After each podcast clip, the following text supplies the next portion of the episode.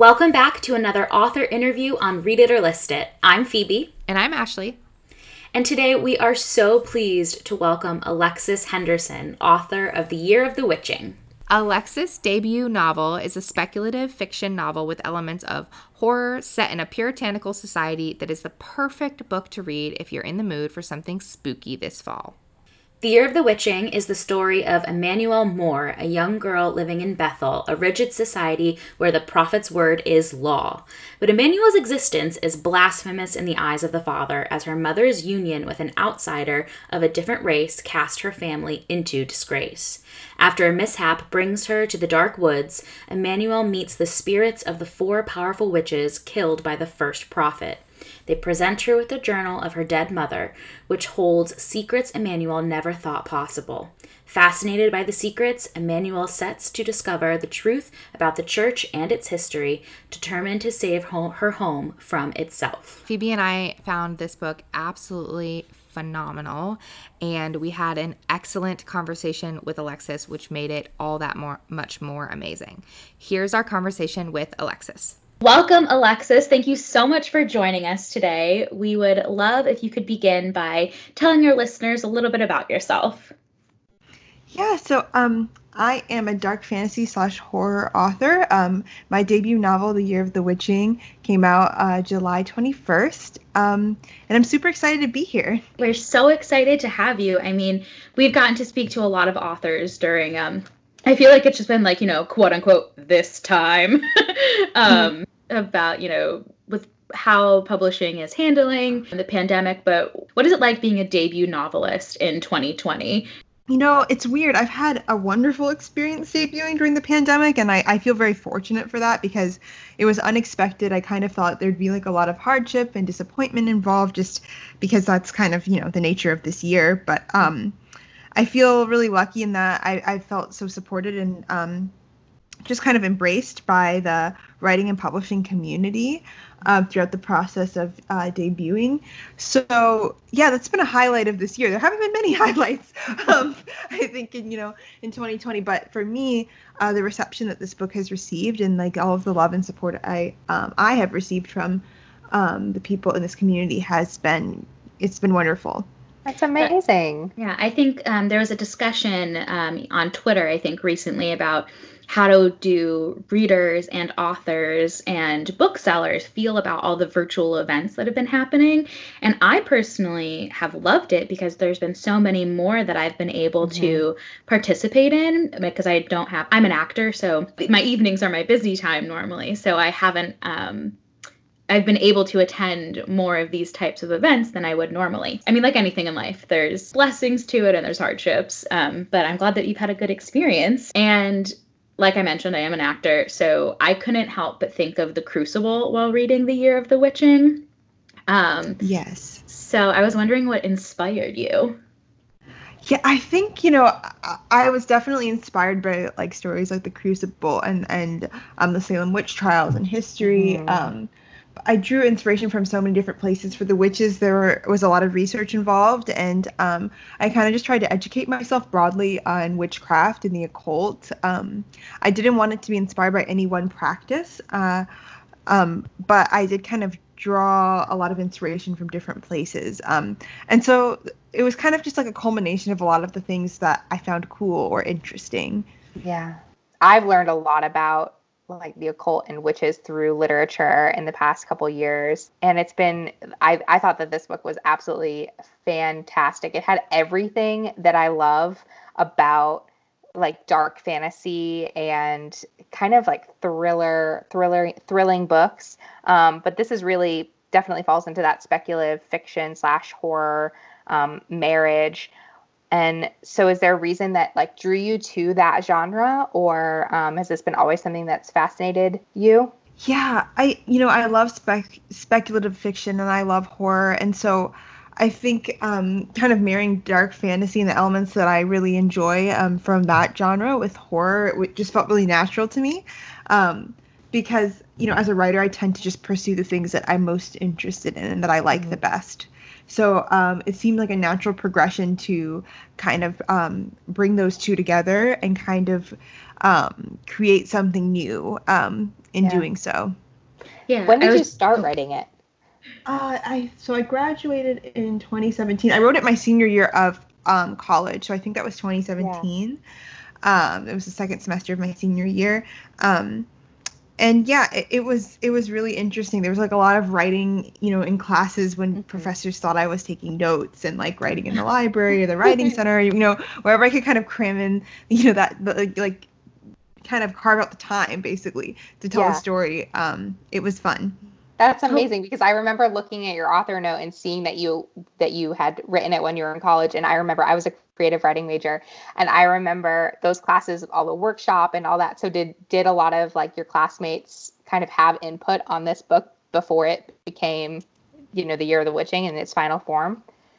Yeah, so the Year of the Witching, um, I kind of sneakily made the f- not the entire first act, but like the first maybe two chapters of the book were my senior thesis. So it, it kind of allowed me to um, write the book and still be doing uh, my my college work at the same time. Um, it was very crafty, and so um, I got input from um, some of my peers and my professor on the first two chapters, two or three ish chapters of um, the Year of the Witching, and they actually didn't change all that much. And I, I do think that um, I, a lot of that could be attributed to their uh, feedback at that early stage. Yeah. That's awesome. I mean, you kind of did like the work of an MFA while doing your undergrad. yeah, I highly recommend that, like taking those workshop classes if they're available Mhm. because I think that you know you build so many creative muscles when you're um, learning how to incorporate the critiques and opinions of other people. Um, it's just it's a great exercise for sure. Do you have any specific um, authors or even maybe your teachers or peers who inspire your writing? Yeah, I'm I'm continually inspired by my peers. Um, Rena Barron, the author of Kingdom of Souls, and the forthcoming uh, middle grade novel Maya and the Rising Dark, um, is a friend of mine, and I'm really inspired by her. Um, her craft and her work ethic is amazing. Um, as for other authors I'm inspired by, N.K. Jemisin comes to mind. I'm in awe of her. I think about her book every single day. um, That's what I people really say. like- I'm in the middle of the fifth season, and um, everyone says like it's what it like it stays with you so much. It does. It does. And I can I can see that. I I really do think that I got like your writing style is that same kind of like mesmerizing prose that she ha- has in her novels too. Um, that oh just like god, keeps you the nicest thing propelling. anyone's ever said. oh my god, thank you. I know, but seriously, I like every chapter, and I love the way that it was told in different parts. So, for anybody listening who hasn't had the chance to pick it up yet, d- definitely do. It's told in different parts, and as you read the book, you know what's coming next because you know there are these four things. Um, and I felt it was just compulsively readable every chapter, and they were nice and short. And oh, I, I, I, I found it um, mesmerizing in the same way that I found the Broken Earth series. Thank you so much. That is so kind of you. Thank Yeah, you. And I've had so much fun following along on your um, Instagram too. And I love that you have like a little writing highlight, which I think is is really great for aspiring um, writers or even readers to kind of see. So, what is kind of your biggest tip for anybody that is in the process of writing a book for staying focused and committed to your the long haul of your story? Oh, that's a great question. What what made all the difference for me was um, making a habit to finish the books that I started. Mm. Um, early on, I tended to uh, to write ten thousand or thirty thousand words of a book and then abandon it for an idea I thought was better. But there's a lot of merit in, in finishing what you start and and building that habit.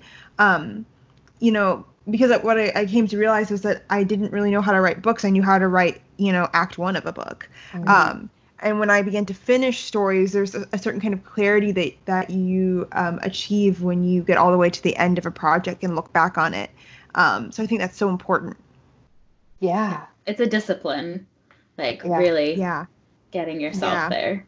Um, but this book is like re- very refreshingly feminist, and it seems that like especially throughout history, witches have been used to represent like stereotypes of like the quote unquote worst aspects of womanhood, especially in puritanical literature. Um, have you seen like an evolution of the role of witches in literature over time? Yeah, I think I think I have seen a, a, progression. I think before witches weren't really cast as sympathetic characters; they were kind of just villains, and the approach to witches was very black and white. They were evil and they did bad things and deserved to be punished. And now I think that we have more compassionate portrayals of witches, um, more complex and interesting, and um, and I, and I think that's a testament to the fact that people are sort of inspired by this idea of women channeling. Um, their power into like the greater good or, or not even the greater good into just like their own claiming their own will and their own agency. Um yeah. you know in my book i, I focus a lot on female rage and and um and kind of like uh, elements and themes like revenge um and then the claiming of power. And you know i think that examining witches that way um as characters that are kind of commendable and heroic in their own dark and twisted way is um, something that's definitely become more popular and um, for good reason. Yeah. Yeah, and I love I, I like Phoebe mentioned, I loved Immanuelle as a as a lead, as a character. I was rooting for her every step of the way. Um, and she bears so much in this novel. She's got the perceived sins of her parents, of kind of being labeled an outsider because she was you know, born in the dark wood, um, and other things that I can't say without giving away too many spoilers. But she never lets these burdens that were very much inflicted on her by the people of Bethel from stop her from her desire to protect and save Bethel. Um, where did you draw inspiration for Immanuelle's strength I really just wanted to, to believe that someone could be that good and that resilient. And yeah. I wanted to know what that looked like. And when I first started writing, there was this kind of almost uh, childlike purity or innocence about her character and her unwavering faith mm. in, in the greater good. And that the people of Bethel were worth saving and that, you know, the future could be better than the present. And I was kind of awed yeah. by that because I'm more pessimistic than she is and certainly less brave. And, um, so it almost kind of seemed almost like, oh, this is almost too good to be true. Like that someone could believe um, in the greater good in such an earnest way. And I wanted to kind of explore the nuances of that uh, yeah. character.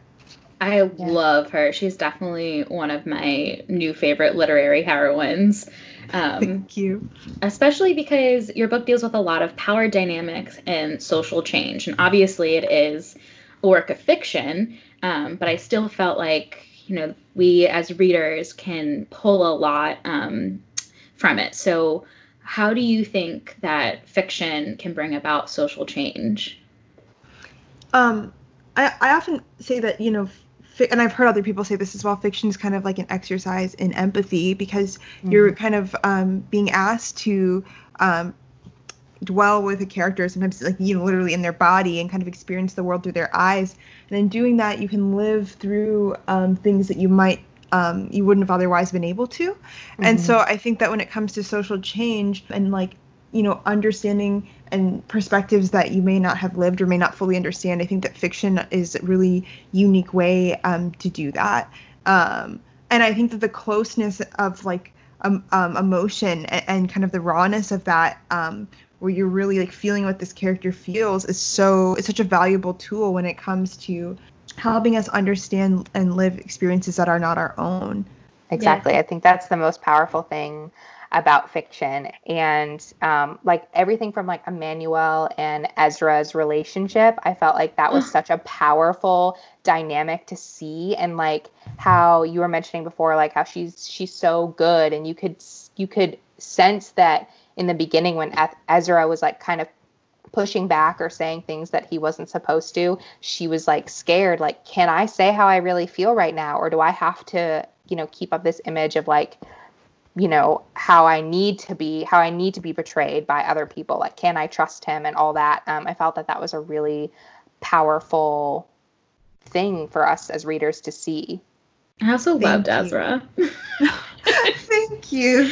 Yeah. Yeah, I, I call him my uh, disaster child or like my dumpster boy because he's a bit of a mess, but like he- Yeah. he, means well. His heart's in the right place. He means so well. I feel like he's a perfect example of the type of character where he's got so much privilege and he's given like such a powerful position and yet he and what he does is he like for better or for worse or for like whether he intentionally does it or not, he really does kind of like use that privilege to like help Immanuelle a little bit so that she can do the hard work that she she does throughout this novel and be the heroine that everybody needs and needs to see. Yeah, I like that about him too. I think he does a good job of um, kind of giving her the mic, and I appreciate. Yeah. I appreciate the fact that he knows when to like step out of the way. I think that's commendable. Where did his inspiration come from as a character? You know, I think that Ezra just he was one of those characters that he just appeared and the whole story just kind of shifted.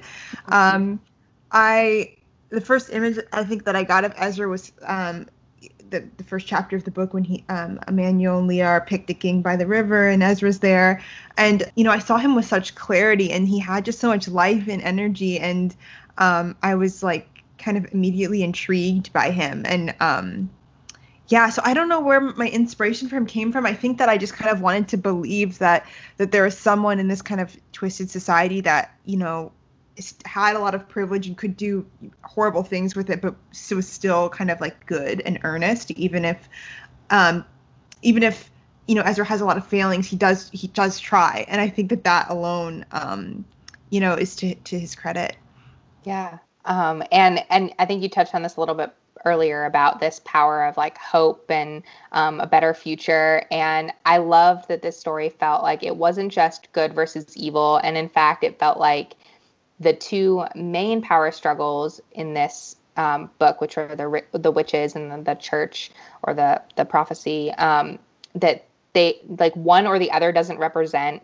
good or evil. Um, it's kind of like all a bunch of gray area. Uh, but what is the one good thing is this promise of a better future and Immanuelle like oh, pushing that forward and and choosing to believe in that. Is that something that you kind of intended to to did did you intend for it to come out that way or is that just kind of how Immanuelle like brought you forward in this in this story? Yeah, I think that was definitely Immanuelle. Immanuelle, and I think you know I'm grateful that she um that she possesses that because I think it's a it's a good contrast to all the darkness in the story. I think it's nice when it's balanced with a little bit of light and a little bit of hope, um, so that you feel like you're just not kind of like lost. Um, and yeah, it was kind of her hope was kind of like a north star because the story does go to some very Yeah. dark places, and um, but um, Immanuelle was the reason why I felt like there was a way out. Um, you know, so yeah, I think that was all her. Um, and I sometimes wonder how different the story would have been in the hands of a character that was more cynical or um, that didn't, you know, more pessimistic. Um, yeah. Yeah. That's awesome. I mean, I, I love listening to you talk about your story. It's so magical. and it's always so great to hear like a little bit about like how I love when um, writers say that their characters brought them to a place or helped like that they came before them in like a very f- vivid way. It always it just like it makes it feel um, it makes me feel like they're even more alive than they already are in my own mind. yeah. That is cool. As a reader, I love hearing authors talk about that too. Um, yeah. Um, well, I think uh, it probably is completely wild to, especially with when it's your first book, to imagine um, people actually reading your book and you know letting them into this world that you've held dear for. I mean, for a very long time, three years, um, probably even longer, as it was like floating around in your head. Um, and obviously, right now we've been seeing a huge push for further representation in the publishing industry. And what do you want your readers to get from your work? And I mean, especially Black readers, Black aspiring writers. Um, what are you hoping that they take away from this story and what you've accomplished with it? I hope that, you know, for the readers, I, I just hope they're encouraged by Manuel's journey and and the fact that, you know, she creates a space for herself in a world that's sort of hostile to people like her.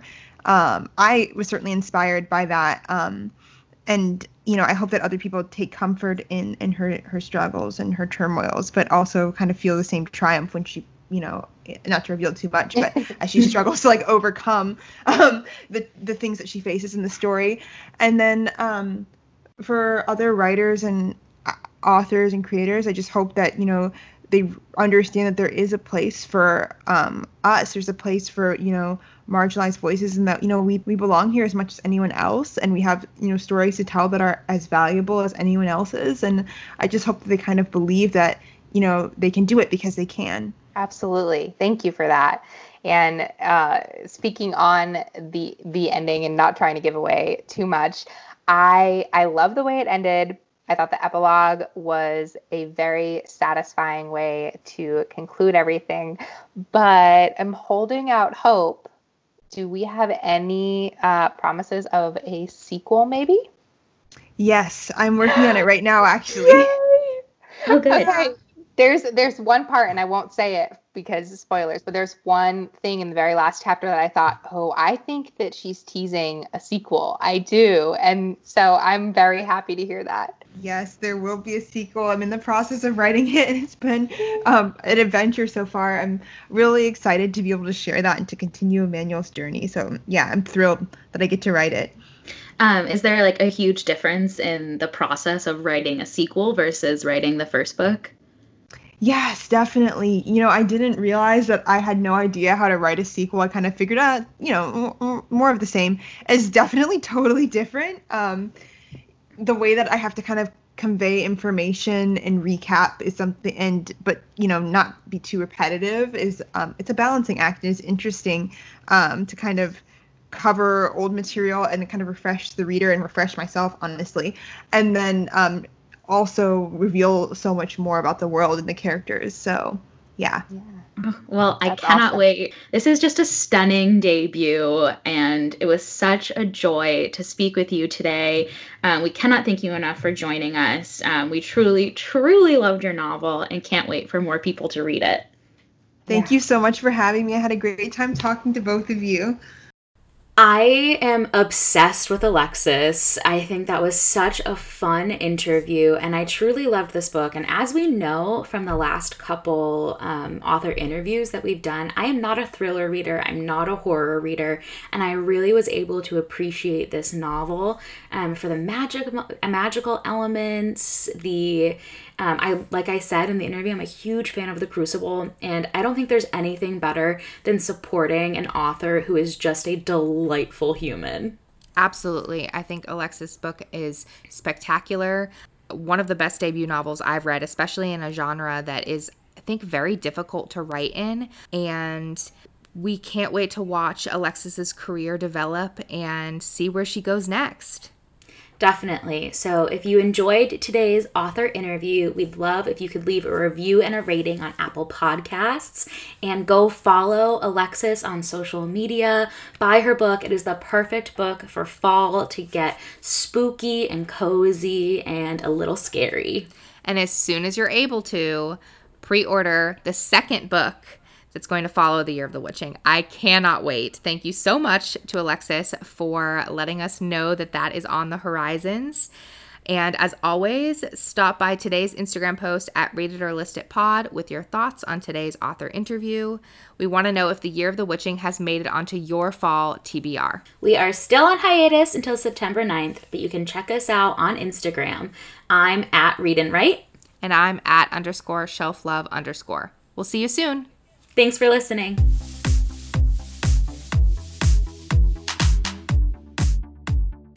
Original music by Jake Thorne.